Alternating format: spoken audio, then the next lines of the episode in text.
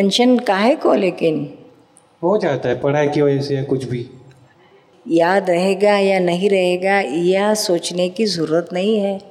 एकाग्रता से पढ़ाई करो तो ऑटोमेटिक वो याद रहेगा ही। समझे है ना? हाँ जी। फिर सर पे बोझ मत रखो कि भाई मुझे याद रहेगा कि नहीं रहेगा क्या कुछ एग्ज़ाम में आएगा मैं आंसर कर पाऊँगा या नहीं पाऊँगा कैसा होगा। यह सारी चीज़ें कोई फ़ायदे वाली तो है ही नहीं ऊपर से जो भी कुछ आपके दिमाग में है वो भी निकल जाएगा। तो टेंशन से तो और बिगड़ता है क्या? हाँ। उस टेंशन लगे तो जो आएगा एग्ज़ाम में आएगा वो निकलेगा नहीं आएगा नहीं आएगा तो कुछ नहीं। फेल होना पसंद करना लेकिन टेंशन करना नहीं पसंद करना। हाँ। टेंशन से तो और बिगड़ता है। आप अच्छे मार्क्स से पास होने के बजाय फेल होते हो। टेंशन से सारा दिमाग खाली हो जाता है। अच्छा। भरा हुआ खाली हो जाता है।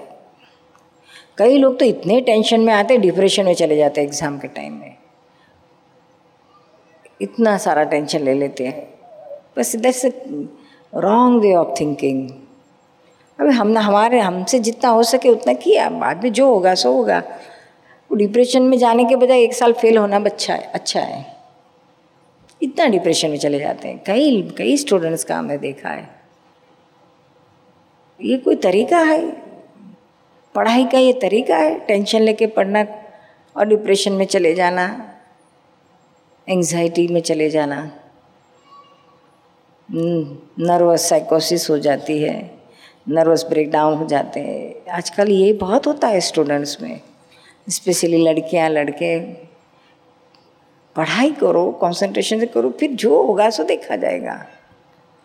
बाद में कुछ दिमाग में बाहर रखने की ज़रूरत है वंस एग्ज़ाम आती आती है, तब तो पढ़ाई चाल करते रहो करते रहो। फिर एग्ज़ाम के बाद फिनिश जो आएगा वो लिखा जाएगा। उस समय अपने को थोड़ी पता चलता है क्या आएगा और क्या लिखेंगे। इट्स एवरीथिंग स्पॉन्टेनियस होता है। तो उसके लिए क्या अपने हाथ में कुछ है नहीं तो फिर क्या उसका टेंशन हाँ पढ़ाई करना उतना आप करो। वहाँ आप टेंशन के बगैर करोगे तो ज़्यादा याद रहेगा।